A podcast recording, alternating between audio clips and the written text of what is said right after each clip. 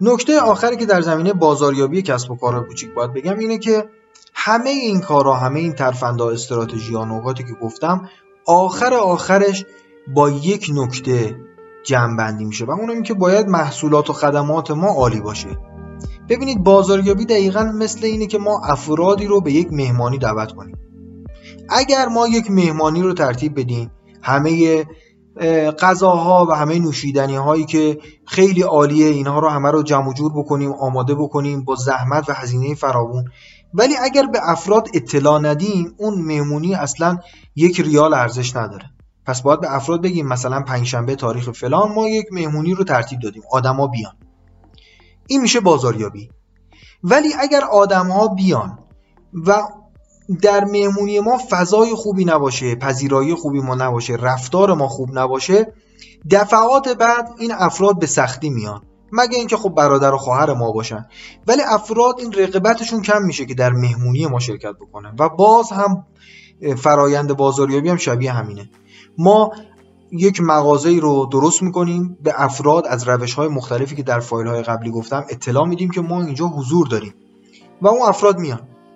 اگر محصول و خدمت ما رو استفاده بکنن و خوب نباشه و خدای نکرده اگر بد باشه، ما رو برای همیشه ترک خواهند کرد و به هیچ وجه ما رو به دیگران توصیه نمی کنند. ولی اگر خوب باشه ما رو به دیگران توصیه خواهند کرد. خود من این تجربه رو داشتم که اغذیه فروشی هایی رو دیدم که در یک منطقه مسکونی، در جایی که اصلا شما فکر نمی‌کنید که ممکنه اینجا مغازه‌ای وجود داشته باشه، در یک مغازه زیرپله، در یک زیرزمینی شکل گرفته داره کار می‌کنه و مشتریانش به حدیه که صف وای میسن و خرید می‌کنن. این به خاطر اینی که محصولات و خدمات خوبی داشته، قطعاً تبلیغاتی هم کرده و افراد رو به سمت خودش آورده. ولی منی که رفتم اونجا، اون ساندویچ رو خوردم، اون پیتزا رو خوردم، اومدم به دوست خودم هم توضیح دادم. پس شاه بیت تمام این حرف‌های من در زمینه بازاریابی اینه که محصولات و خدمات ما باید به نوعی باشه که افراد ما رو به دیگران معرفی بکنن و بازاریابی دهان به دهان برای ما اتفاق بیفته.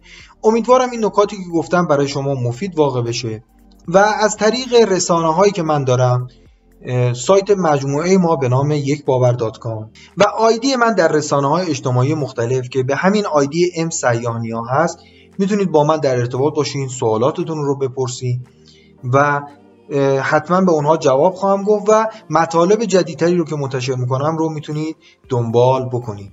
اوقات خوبی رو براتون آرزو دارم و امیدوارم کسب و کارتون همیشه پربرکت و پرروزی باشه. شاد و موفق و سلامت باشید.